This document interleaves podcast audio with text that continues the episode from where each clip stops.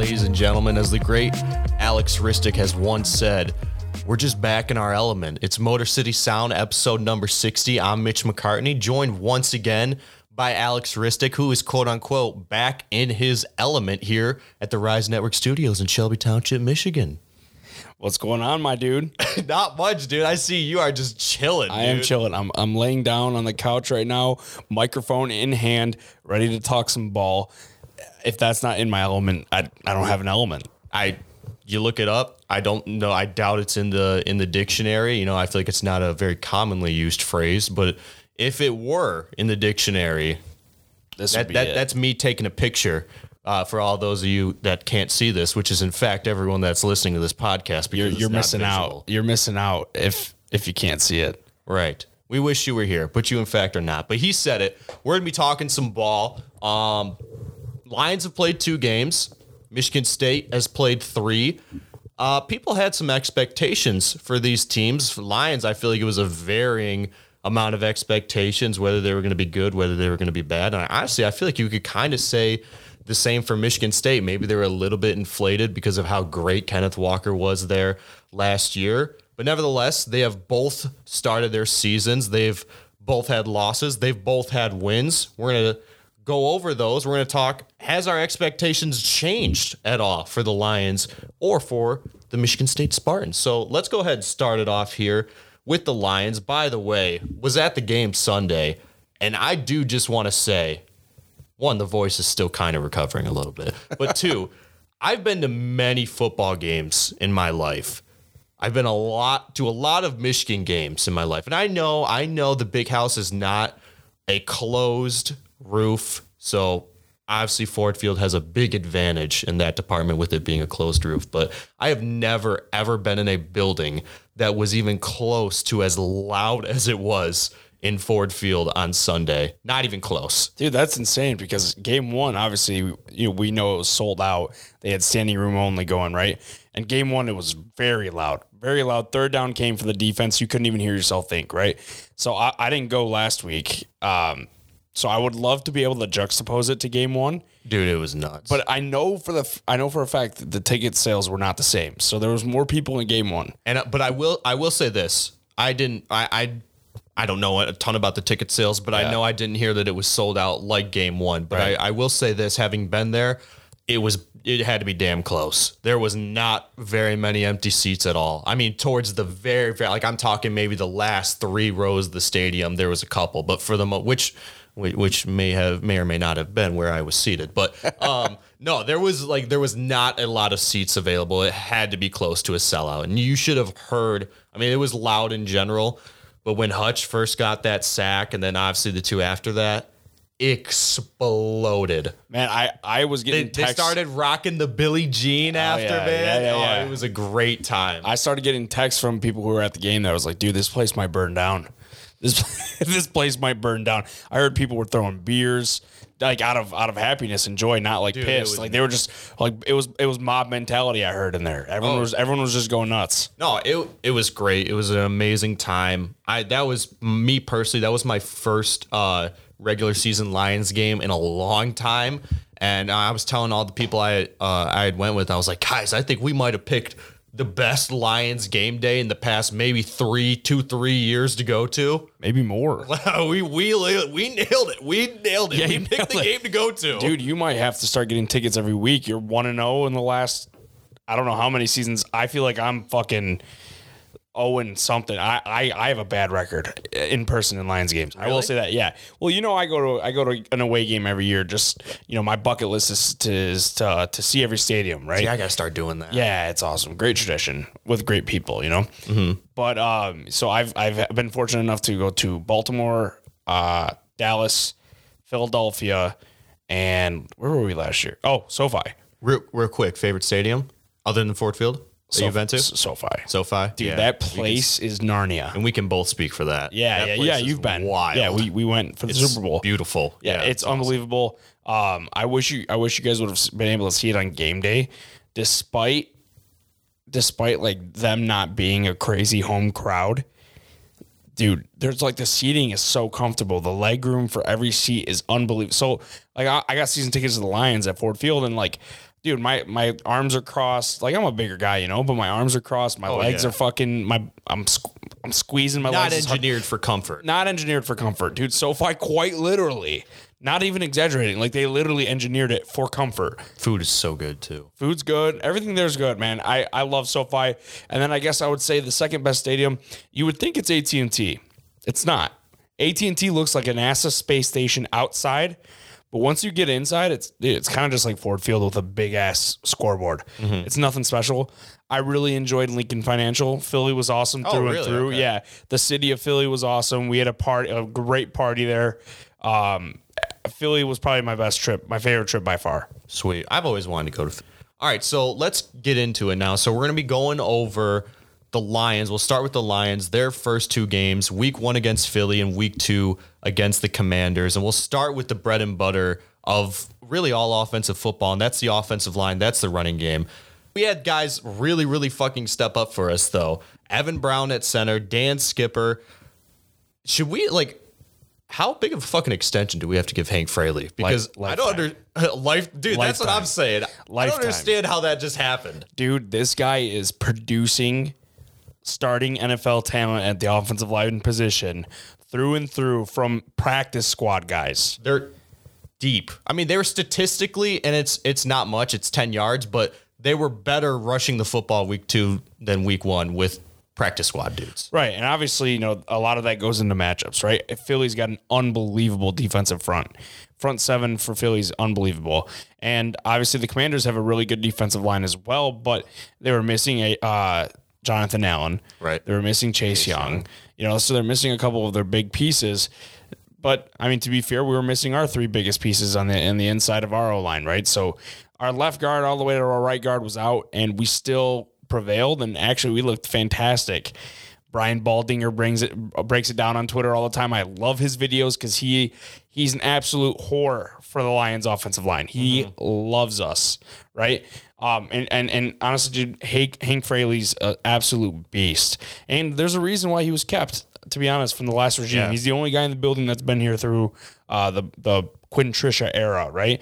And I think there's a reason for that. And and this guy, if he doesn't get an opportunity to get a promotion elsewhere, I pray to God he stays here and coaches this whole line because he's done nothing but great things since he's been here. That's what scares me though too. Is so I feel like so often you see, you know, some of these great offensive coordinators like before you you know you go down the line. What were they here, here, and here? Somewhere they're an offensive line coach. Like Yep. it sends it tends to be you know like Andy Reid, one of the great offensive uh, offensive minds, was an O lineman when he was when he was in his playing days. So listen, I really hope we can keep Hank Fraley because what I just saw from last week, regardless of who Washington was missing, that's impressive, man. Not to mention that Dan Skipper's six nine playing guard.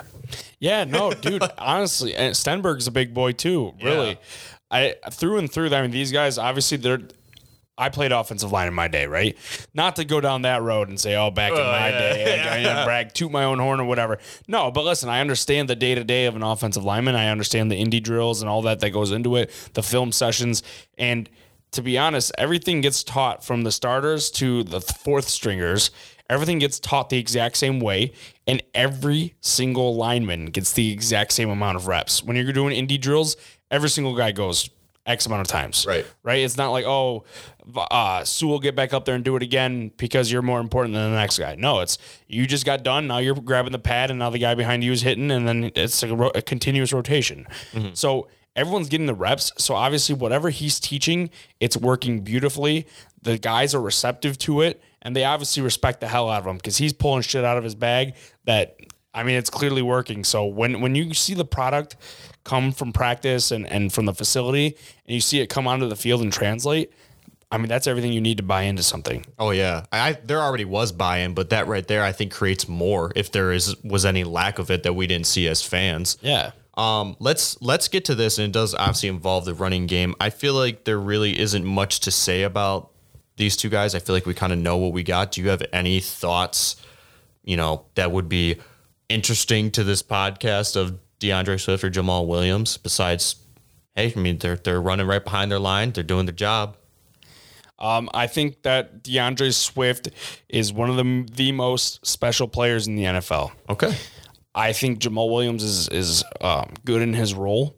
I think he's easily replaceable. Maybe not with intangibles and uh, team chemistry, right? Agreed, yeah. So I'm talking sure. strictly X's and O's in football here. He's very replaceable. Get a hard nosed runner, um, has the ability to catch a ball. He's not the greatest pass blocker, right? So he, he, he's not exactly who I want to key on. I want to key on D'Andre Swift. His ability to make a man miss, to extend plays, to get open, to make something out of nothing. Mitch, when I tell you, I was truly w- jaw dropped.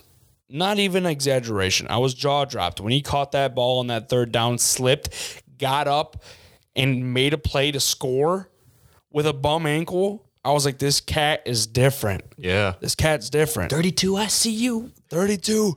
I see you. Shout out Mr. Miller. He's the man. Yes. Um, I mean, Swift is just absolutely unbelievable. Now, I'm not big on paying people, paying running backs a, a contract extension, right? I think they all have a, a shelf life, especially a guy like D'Andre Swift, who is continuously hurt year after year in, year out. But he is so different that I think we need to keep him around as long as he's continuing to do this shit that he's doing right now. really? He, Mitch, I, I don't think the second that he doesn't play, I think you'll see a complete difference in our offense. I'd really be interested. Not that I want, not that I don't want Yeah. him to play, because I want the Lions to to do the best that they can, and that's with him on the field, absolutely. But I would be really, really interested to see that because I have always been in the belief. I guess if you would say my football philosophy is that I do, like it could be a grandma running the football as long as you got the offensive line to make the holes to protect the quarterback, you're not going to have an issue. Typically, I would say you're right. I'm a firm believer that these are all professional athletes and that if you put them behind a good O line, enough offense will be produced. Now, where these guys separate themselves is past the second level. So yeah, you you provide a hole for an NFL running back, he's going to hit that hole. He might get you three, four, five yards, right? Mm-hmm. How many runs past ten yards has D'Andre Swift had this season? I can't tell you off the top of my head. Yeah, head. I mean that's a more of a rhetorical question. if I knew that, man, yeah, I would be, yeah. I would be places, dude. Point being is is that it's a lot. Yes. All right. No, he, absolutely. he hasn't had in significant volume yet. Right. And yet Only he's five rushed- rush attempts last E- Sunday. Exactly. Exactly. And I think what did he average? Ten yards a carry. It had to be because he had a. Well, he had that one really long run that helped him out for sure. Yeah, but that's my point. there. Yeah, That's my point. Is that he's had he had two of those against Philly, Right. And he had one of those last week. He continues to do that, and that's not by mistake. It's not by mistake. Now the offensive line helps him for sure, but he's making guys miss, and he's hitting holes that that that kind of you can't teach vision. Okay, you can't teach elusiveness. You can't teach the ability to shake off a defender, and that's just something he does better than, and I mean this better than anybody else in the NFL. look, fa- fair enough. I mean, I'm not. I'm not disagreeing with you in any way. I'm just a little more weary on paying him, but I absolutely agree. He's one of the best open field players in the league, and he. Yeah, you're right. He's a game changer. Once you get to that second level of the defense where you can get in the open field and make make someone miss, yeah, not everyone can do that, but every NFL running back can hit the hole. We'll see what happens as as he you know matures in his role with the team. Who knows? Could be a series of franchise tags, which is very very common with that running back position. So, hey, we'll see what happens. Let's get to this though. The passing game, right? Week one, especially in the beginning of the game, didn't look very good. It looked like Goff and the receivers weren't on the same page. You had a couple drops. I know it was, I think, believe it was five drops in the first game. Completely different story with game number two. From the start to the finish, Goff looked really sharp. All these receivers looked really sharp. Still had two drops, um, but that's a big improvement from five. Five is way too much to have in one game. Lions actually lead the league uh, in drops with seven. But now that I say that, think about how scary it is that this offense leads the league in drops with seven, and they have the second most points per game, thirty-five point five. It's unbelievable. That's insane. And I, I want to tip my hat to an Amon-Ra St. Brown oh yeah, real quick because I think we're seeing a star emerge right in front of our eyes. And to be honest with you, I don't think I gave him the respect that that he deserved. If, if we go back to uh, one of our previous episodes we did together, I think you had a bold take about Amon Ra. And I said that his production at towards the end of last year would be unsustainable, especially with a healthy team around Oh, him. you did say this. Yeah. he's so much more. I remember this. You Yeah. so much more options this year. so many more options, so many more mouths to feed, one rock, you know? And I guess for me, I just figured that they wouldn't feed him as much as they were feeding him before. But I guess where I was wrong is is that the I'm a big believer that good coaches know to give the ball to your best players, your best playmakers. Go do your thing, mm-hmm. right? Like force the ball to Cooper Kupp, force the ball to Jay Jettas, right? Force the ball to Amon-Ra St. Brown, force the ball to D'Andre Swift. Those guys are going to make plays that you can't scheme for, right? You, you you drop the play, but these guys make something out of it that they had nothing, they had no intention of doing originally. right. And with that being said, I think a guy like Amon-Ra St. Brown is going to be so important to this team going forward. He's going to get a big contract. Oh yeah. I think he's going to be a longtime captain on this team. And then you think to yourself, you're like, wow, man, a defense wants to scheme against us. All right, D'Andre Swift, one of the best running backs in the league, if not top three, right? Let's stack the box. All right, go ahead, stack the box. I'm to throw it to Amon-Ra St. Brown 12 times, right? Oh, we can't do that. We can't stack the box. Let's let's play back a little bit. The, the, the air option, unbelievable. All right, we're gonna run it down your throat. All right, well balanced defense. We're good at stopping the run. We're good at stopping the pass. We have a lockdown corner. Throw a lockdown corner on Ra St. Brown. Our front seven's fantastic. We'll stop the run a little bit. Ah, but what did you forget? There's a man that goes by the name of Jameson Williams who has yet to play a game for this team, Mitch Yeah. who quite literally next to Tyreek Hill might be the fastest person in the NFL. The Flash himself. Flash Williams himself. Flash Williams. Flash Williams. Yeah, that J- Jameson is dead. It's Flash Williams Flash. now. And I love that. I just came up with that on of my Williams. head. I mean, actually, I came up with it, but Yeah, but I put it together. You put Williams after Flash, I'll And give it you works. we just did this together right now and I love it. Flash, Williams. I'm texting the Lions right now. Yeah, dude, yeah, honestly, send him a tweet. Hey, can we get this going? Yeah. No, but dude, I'm so excited. This offense is going to have so many options, and I, quite literally, I'm at the point where I don't give a fuck how bad our defense is. I oh think, Oh my God. I think our offense might just outscore everybody. Yeah. Hey, and uh, we'll get to it because I feel like there isn't a ton more to say about the passing game besides it just looks really, really good. Ben Johnson is really getting some credit now as probably one of the maybe one of the smarter, more up and coming OCs in the league. Which scares the fuck out of me because Dude, guess I- what that means? What? They're going to finesse him from us, and he's going to get a head coaching gig somewhere. Hey, listen, man. I don't even care. I just want the Lions to win as much as possible with whatever that whatever that I'm I'm praying that this culture can keep people here.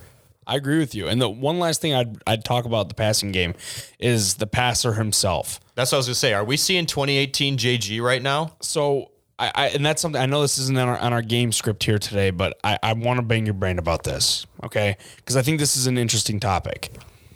We're I expect us to win, you know, a decent amount of games. I think right around our, our expected total still, right?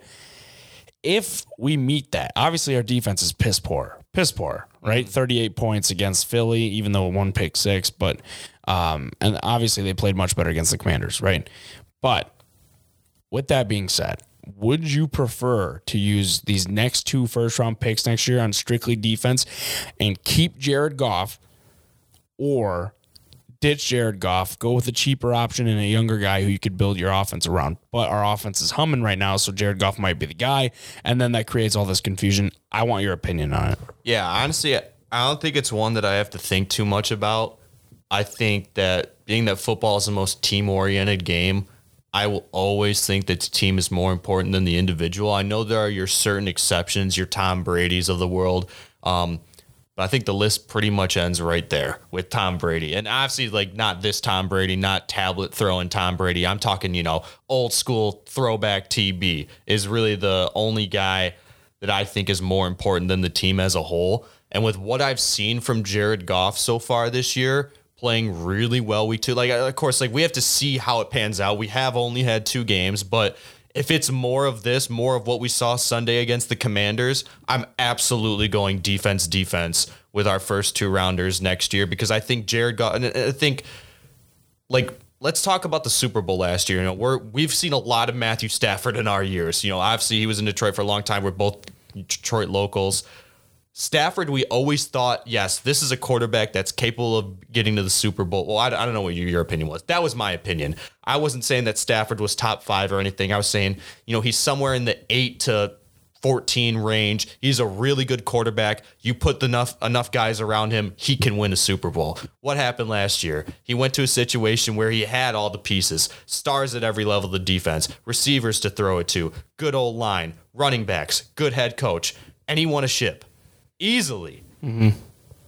Mitch, you're not wrong, but what's your opinion on what Matthew Stafford looks like in this offense today? If he were to be in the Lions offense? Yeah. Oh, I think he'd look great. Better than Goff? he would be better than Goff, but this is my point. Goff is already Goff already has you. Like I said, week two, Goff already has you at the tip the tip of the peak. You're you're second in the league in That's scoring. that's not that's not the tip of the peak because we've left we've left points on the board in both games. okay. I both guess by games. tip of the peak, I meant statistically where they sit. But you No, are I right. understand. They have left I- points on. I, the floor. understand, but like, there. That's the point. This offense could be so good due to the weapons that we have, and yet we're getting held back. Like, Jared Goff missed DJ Chark down the field by four yards, and DJ Chark runs a four three. You can't be missing guys deep that run a four three by four or five yards. Mm-hmm. His inept ability to throw the deep ball scares the living piss out of me because of Flash Williams himself, right? He he's gonna score. He's gonna get six a lot from the deep ball. He's Tyreek Hill, right? He's Jaylen Waddle. I don't believe in Jared Goff's ability to be able to hit that, to hit that deep ball, and I think he's gonna actually take away the the, the superhuman power that Jamo has, and it I think scares the Jameis hell out of so me. Much more than a deep ball, though. No, he is so much more than that. much He's more not than Henry just a Ruggs. I'm ball. not saying he's Henry Ruggs. Yeah. I'm not saying he's Henry Ruggs. I'm just saying that is his number one aspect is the ability to run past every single person on that field. Just like Tyreek Hill. Tyreek Hill is more than a deep ball guy. True. True. But but I mean, you want him to dr- run one route, it's fucking go straight as fast as you can. yeah. You know what I'm saying? So and It's that's the almost same it's thing. almost like being that fast makes him makes it makes it easier on him on the receiver because the the defense is thinking, well, we just gotta we gotta play deep because he's just gonna burn us. Well, exactly. he doesn't have to. Exactly. Yeah. So my thought process is I don't know where I'm at with it yet, and that maybe you know what that's a question we circle back to on a later pod and, and Oh, say what are we thinking will. about? Yeah, that'll I- be an ongoing discussion. yeah, hundred percent. We could have a whole episode about Jared Goff towards the end of the season, I think. But I, as of right now, where I sit today, um, I, I would love to see this defense kind of balance out. I would stick with Goff. I just don't want to pay him top five money. Oh, And yeah. you know no, we're I'm not there either. No. but you know we're gonna have to if we want to keep him around, especially if he brings this team to a playoff berth. We're gonna have to pay him. Yeah, considering his, yeah, where you, yeah, you're probably right. You're probably right. Listen, where where, where I'm at right now, I guess with you, I don't want to worry about contracts. I don't want to worry about future. Yeah, it's I just- early. I just want wins. I want dubs. I want to see how these narratives pan out throughout the season. That's absolutely something that we're going to keep visiting uh, throughout the season as it goes on. Let's wrap up the Lions discussion. We'll go to the other side of the ball, which was a really, I mean, despite giving up good amount of yards, good amount of points in both of the first two games, was a really exciting, at least in the second game, really exciting to see how the defense played.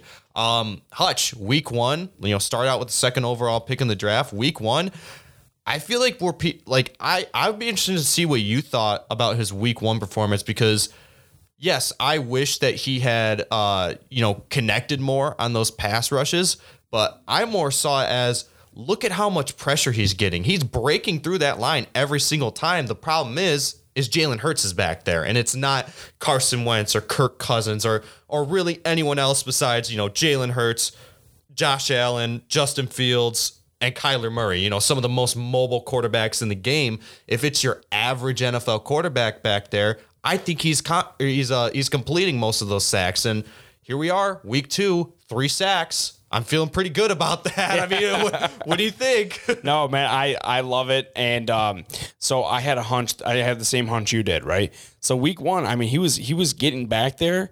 Uh, but you know, Jalen Hurts turned into Roadrunner and he went meet meet and whoosh, every- gone. One of the most frustrating things to watch happen to your football. No doubt. team. I mean, he so you, frustrating. you could tell he was a rookie, right? He was Yeah. over pursuing. He was he was hungry. He wanted to get that first NFL sack. He wanted to make an impact bad for the city, for this team. You could tell, Mm-hmm. and he was just over pursuing. And Jalen Hurts was burning him.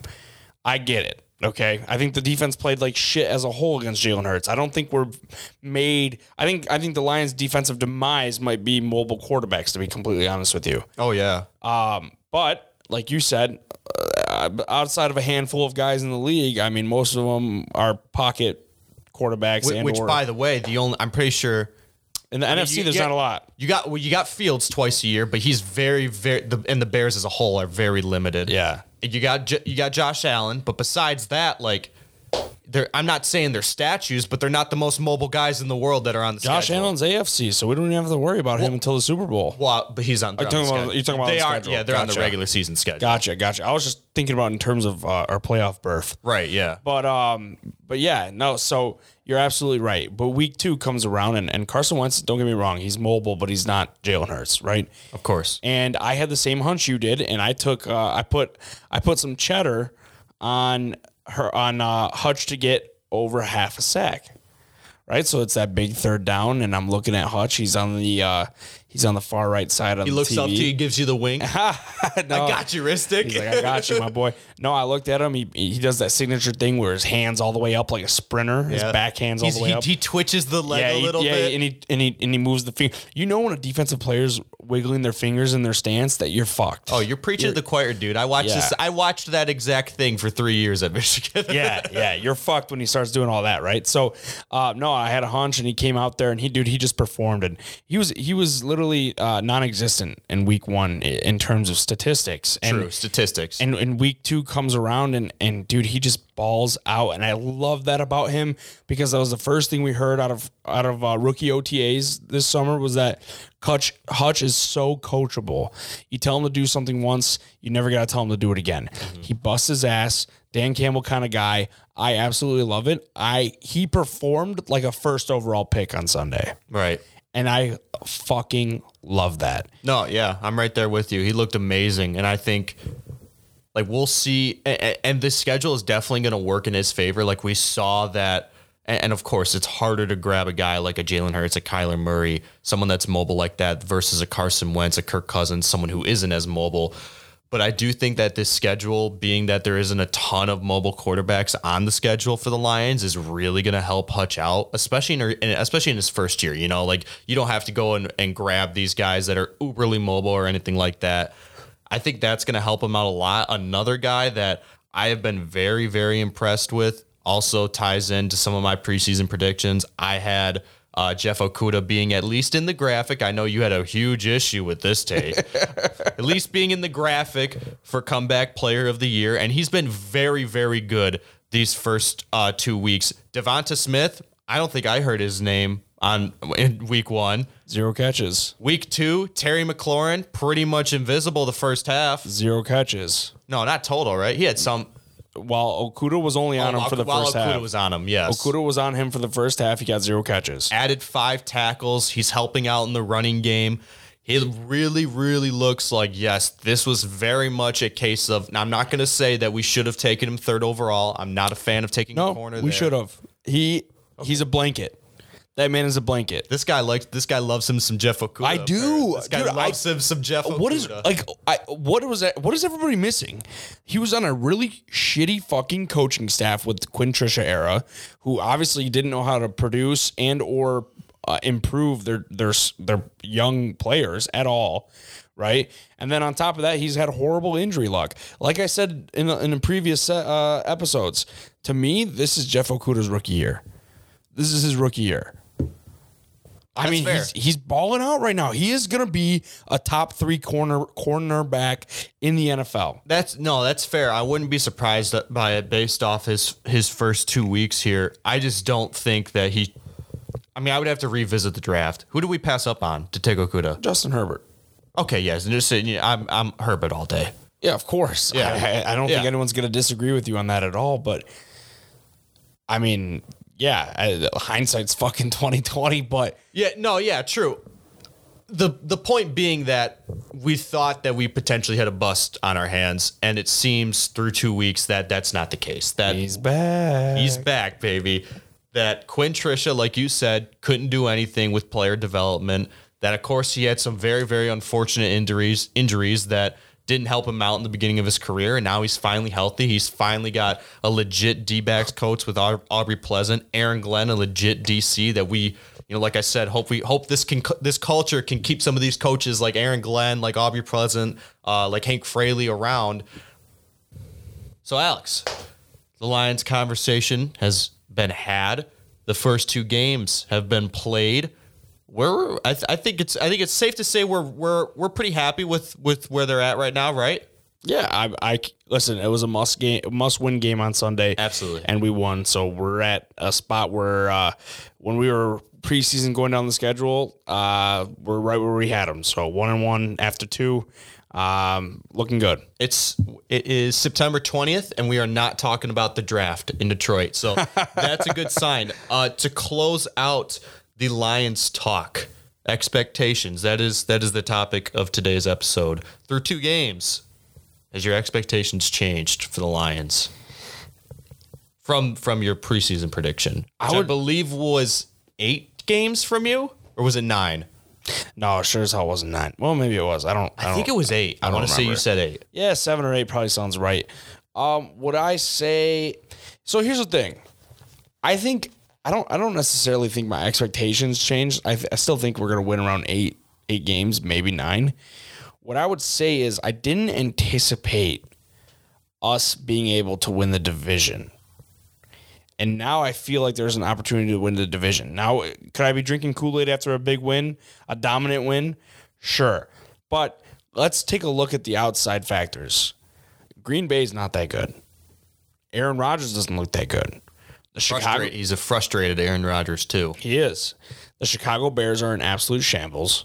Okay, they did. They had nine passing attempts on a Sunday night football game where Justin they were Fields down the like entire the game. Frog. Yeah, uh, that's beside the point. But yeah, and then the Vikings. You know, the Vikings could be good, but last night they laid a dud, and um, they probably suck too, right? I think they're better than us, but through and through, I think we have an opportunity to. Uh, I think we'll sweep the Bears. I think we will split with the Packers. And we might get swept by, the Vikings, uh, but maybe we win the home game. We'll probably lose this weekend. But my point being is that I think we have an opportunity to win the division because our games against Seattle and uh, Jacksonville help us out a lot, playing those last place teams in those divisions as well. So um, I think we have a good opportunity to win this division, which means I didn't have us going to the playoffs before the season started. So in terms of expectations, Slightly um, increased. slightly increased. I would have to say that we can make the playoffs. That's my expectations is that we can make the playoffs. I know it's not really sell like I'm not I'm not shooting for the stars here that we can make the playoffs. I just think that week 18 comes around in Lambeau, that game might mean something. Right. I look, honestly, I I don't I think it's kind of like picky cuz shit happens in the NFL, right? I think it's kind of picky to slightly increase my win total from 7 to 8 wins for the Lions, but after seeing what I saw in these first two games, I think they can, I think they will make the playoffs. I just and, and don't get me wrong, I thought the offensive line was going to be good. I just severely, and I think everyone did, underrated how dominant this offensive line, this running game is, and really this offense in general. I mean, Jared Goff looks like apart from from the occasional deep ball, which is not essential to an offense. It helps out a lot, but it's not essential. This offense is rolling, and I think it's one of the best in the league. And now being in the era of NFL football that we're in that is so offensive minded, so catered to the offense, I really think the sky sky's the limit. Now now don't get me wrong, the defense has a lot of room to grow, a lot of work to do and that is going to hold them back from being one of these, you know, 12 to 13, 14 win teams in the NFL. But I think with how sound they are on the line up front, I, I think they're going to do really, really good things. Of course, you combine that with the schedule. Who knows? Maybe Hutch continues to get better. Malcolm Rodriguez not only looks like a steal in the sixth round, but maybe a steal of the draft. And who knows? Sky's the limit. I think they're making the playoffs. I really do. I don't. Oh, I don't think. it. I don't think. Oh no, I Oh, said ah, it. you said it. I, I do. I do. I don't think. I mean, I really. I, I wish I had. I wish we had a stats guy like a Jamie from Joe Rogan that just looked shit up for us. I'd be interested to see the last time, and of course, as we're two weeks in, we have to see the rest of the season pans out. If they are on par with this offensively, though, I would be interested to see the last time that a top three offense in the league missed the playoffs. Well, I'd like to assume that we're not going to continue this offensive streak. To be honest with you, Well, you can just get out then. Because, no, I'm just, I'm just fucking with it. no, but like seriously, like 35, 36 points a game is. that. Okay, yeah, that. But who is? Who is? I'm. I'm saying like. yeah, yeah, but I mean, the Bills might. I, they they've scored uh, forty something last night. They scored what thirty week one. But don't. But do you think like Chiefs I, are going to do that shit every week. I think I think it's not going to be 35 points a game, but I do think it's possible that they can be up there top five in the league. Yeah, listen, there's gonna be some games. But I, you want to know the honest to God truth? Hmm. I think our offense struggles this week in Minnesota. I has would, nothing to do with the defense. I just I'd like to see. We've had the luxury of being at home for two weeks in a row, where our offense was able to verbally communicate to each other, and I just I don't see a scenario in which uh, we have an efficient offense in a away game in a dome that's going to be very loud because guess what? We're all tied for first place in the division right now. The Vikings want that win as bad as we do. I'll tell you that right now. They're coming off of a shit game. They're going to be pissed. They're going to be ready to fight. We're coming off of a big, big win. Not just any win, a dominant win. Uh, success emotional win. emotional win. Success breeds complacency a little bit. I'm hoping Dan Campbell gets these guys right and and he's keeping their mind on, on the right track. But I think there's an opportunity where we struggle uh, offensively and of course defensively because that's a given. I think we're going to struggle defensively most weeks.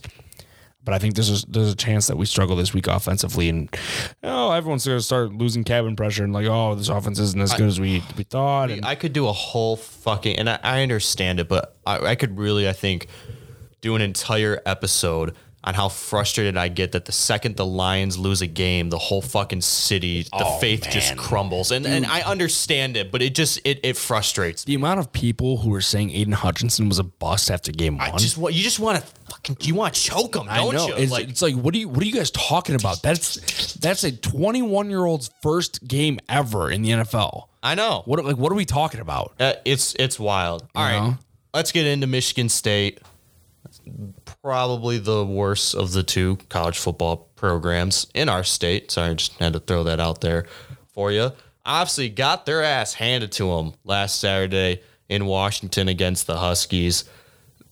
Thorne looked kind of lost first half without Jayden Reed. Um, put it together in the second half offensively. It, it looked a lot better, but the story definitely was the Michigan State secondary, which was supposed to be improved. You know, with another year of coaching, another year of recruiting, another year of transfers, development, uh, and being coached by Mel Tucker. But it seems so far that you know, being that they played their first real level of of Division One Power Five competition, and Washington is not even that great. I mean, who knows how the season will pan out? But as of right now, no one holds them in very high of a regard, and and Michael Penix just quite honestly picked them apart all night long. Well, there's there's something about that that um, gave me a little deja vu. So Michael Penix has MSU's number going on for a while now. So I kind of anticipated him having a really good game, but not to make excuses. I just I, I just know Michael Penix has our number, the flat out, right? But on top of that, our defense sucks balls. Yeah. it sucks balls, and we're obviously we're missing two of our best starters. We lost them for the year. That's troublesome. And uh, as Mel Tucker said, he's a he's a horseshit coach right now, right? Uh, not that I truly believe that, but he understands that we outperformed our expectations last year, so now our expectations were much higher going into this year. Do, do we ever deserve to be ranked 11th in the nation? Not a shot. Wasn't even close, right? And what are we now? Are we unranked? I think we might be. Off. I, I think we might have dropped out. Honest to God, because we lost to an oh unranked team. Not no, no, not only did we lose to an unranked team, we got our ass whooped, right? But something I wanted to talk to you about, and you said Payton Thorne looked lost in the first half without Jayden Reed. I would like to argue that through two games prior to this game, Thorne sucked balls through and through. I mean, he has not played well at all. He was underwhelming against Western, despite him throwing four scores. I, that, I mean, that game was predicted to be a blowout regardless. Um, I think our playmakers made plays. Our, we didn't really rely on the run game too much, and he was forced to throw the ball. But I mean, he was missing deep passes.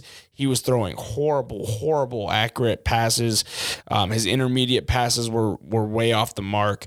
He just looked horrible through and through. And then go to the second game.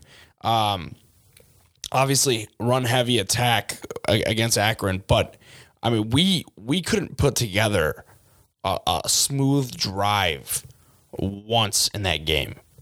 Even the drives we scored on, it was like relying heavy on Broussard or Berger to to figure it out and get our greasy third downs for us. Where in terms of where we were last year, we just it seemed like we had a much balanced, much more balanced offense through and through. And I think it shows again, we talked about this before, but how valuable Kenneth Walker was to this offense. Not only to his running ability, but what he opened up for a guy like Payton Thorne, who honestly probably isn't as good as he performed last year. I think he was one of the people who outperformed his expectations, and he's probably wasn't as good as as he showed us to be. And I think he took advantage of such a strong run game and such a great athlete in Kenneth Walker that it opened up a lot of things for him in the passing game. But I don't think that's who he is. He's not good. Um, we're we're fucked. we're fucked. He's not good. Uh, we're fucked. We are. I'll tell you right now, with our secondary, I don't. I, I Mitch. I don't care what the Ohio State spread is. If it's anything less than thirty, it's the over. I am hammering Ohio State. They are gonna cook on us. Marvin Harrison and Smith-Njigba are going to each have 150 yards on us in two, in two scores. Yeah, I mean it's bad. I mean some numbers once again early, only three games, but they're currently clocked in as the 103rd ranked secondary in the nation uh, out of 131 programs after three games, giving off giving up 12.20 yards per completion. Um, and it looks the thing that makes it look extra bad too is that the first two games against uh, against Western and A- Akron, yeah, yes, against Western and Akron, you kind of dominated for the like for the most part. Like uh, like it, most of this of the like you being ranked 103 that comes from one game against Washington. Like it was that bad. Not, it doesn't look good for you guys. I would agree. You guys you, you guys are probably fucked. No, we're not probably fucked. We are fucked. Mel Tucker set way too high of expectations. Uh, that's first and foremost. Secondly, I would like to announce that um, to sound the alarms. We paid Mel Tucker way too early. Um, not to say that he doesn't deserve it, but again, I don't think the season he had last year was necessarily due to his ability to coach. I just think we had a lot of good guys who were able to put things together that put him in better places. But like, let's be honest, if we're going down the schedule, like, all right, we're playing Minnesota next. That should be an easy dub. Like, not even not even a little bit, right? Then after that, we have Maryland. Again, another easy dub. But after that, Ohio State. And that's when I think our season goes down to the shitter. We get our ass kicked by Ohio State. We're in bad vibes. We got Wisconsin the next week, who also sucks. But that's just a game we're going to lose. Even though it's at Spartan Stadium, that's huge. But after that, we have Michigan. So it's a little bit of a gauntlet. Not too not too easy of teams going through there. Um, and then it gets a little bit easier after that. But we finish the season with Penn State, right? Who looks better than expected. And it's at Penn State. Yeah, that's going to be a tough one. It's going to be horrible. It's going to be horrible. And that's I think that's going to be a game where we're going to need to win it to get our sixth win. Shit you not. So where I and forgive me, I don't remember where you had state prior to the season beginning. Do you feel like your expectations have changed since then? Yes. How severe? yeah, uh, so very severe. I I don't think I realized how important Kenneth Walker was to this team, and I don't think I realized how well they outperformed themselves last year. Mm-hmm we had the the transfer portal was supposed to do us dandy. Uh, those guys really aren't playing to the best of their ability right now. Our, our running our running game looks good. Uh, the little thunder and lightning combo between Berger and Broussard looks awesome. Um, and, and that's what Michigan State does, and that's what they've been doing since Dantonio. You know what I'm saying? Like we all the way back from Dantonio, we used to run the ball like nobody else's business, right? We never used to throw the ball. That was actually uh, one of our demise. We would run on first, second, and third. You know, like that's, that's just what MSU did. Just fucking load the box. you ain't got to worry about it, ex- chief. exactly, exactly. So, I mean, honestly, I think MSU has some decent athletes at receiver, but without Jayden Reed, we're screwed. And Payne Thorne is not good. I'll just I'll just leave it at that. Um, congratulations to the University of Michigan for Oh having 2 quarterbacks better than Oh, okay, okay. than All right, good. than uh, MSU's one quarterback, and also congratulations to the University of Michigan for uh, for beating Michigan State. All right, year. that's the one. No, no. Eh, eh, eh, no. Nope. That's Yeah, the one you weren't allowed to say. I, I I said it. Congratulations, you guys are uh, now one and two uh, against Mel Tucker. Well done. I don't even know how to react to that because there's now now you said that there's no way that Michigan wins this game this year. I have been Aleks. Do you understand the trauma that I have been through as a Michigan sports fan when we play Michigan State? Man, it's at the big house. The fucking Halloween sea weekend. will part. It will rain gold. Anything will happen in this universe for Michigan State to beat Michigan. It happens. Uh, you're, just, you're just trying to reverse jinx it, and I respect the hell out of that. Good for you. But let's be honest. Uh, JJ McCarthy looks like the white Lamar Jackson. Um, he is super, super fast. Super fast. I did not know he had that kind of speed, by He's the way. He's quick. He's not, not even quick. Like, he is straight sprinter fast. I think- sprinter fast. I remember hearing, believe if we were going off 40s, I think he would have the second or third fastest 40 of any quarterback in the in the NFL right now if he was in it. like I said, Lamar. Like, yeah, he's yeah. yeah. yeah. White like, Lamar is a pretty L- good comp. Yeah, like Lamar would probably dust him in a race, but Lamar would probably dust everybody in a race, and then after that, I'd probably, I'd probably go Kyler, and then after that, it's probably it's probably JJ McCarthy, and he could throw the ball too. Not to go on off on a Michigan tangent, but how was this even a debate? Like going into this year? With JJ and Cade. Yeah, just because Cade did well for you last year. Look, now that's something that I'm going to dive into. By At 12:06. myself. Uh, at 12, yeah, yeah, the the Doug, Doug Karsch Karsch. class. And we'll get to that at twelve oh six. yeah, no, that's something I'm going to dive into myself on a solo episode. But I ha- I was very very puzzled because, and we'll make this very quick because we do have to wrap up the episode. But the word coming out of Michigan camp was that Cade looked like one of the most improved players on the team. That he looked even better than he did last year, and then uh, who knows why? Like, look, did Cade look? Was he that horrible in his um in, in, in his limited amount of time that he played in the first three games? No. The issue is that JJ just looked so effing amazing in the time that he played in those three games. So we're gonna cut it there. We thank you guys for listening once again. Mitch McCartney, Aleks Ristic with the football talk here on the Motor City Sound, brought to you by Rise Network US. We'll see y'all next time we get together. Thanks for having me, buddy. Go Lions, one pride, Minnesota on the ticker. Yes, sir. At 1206.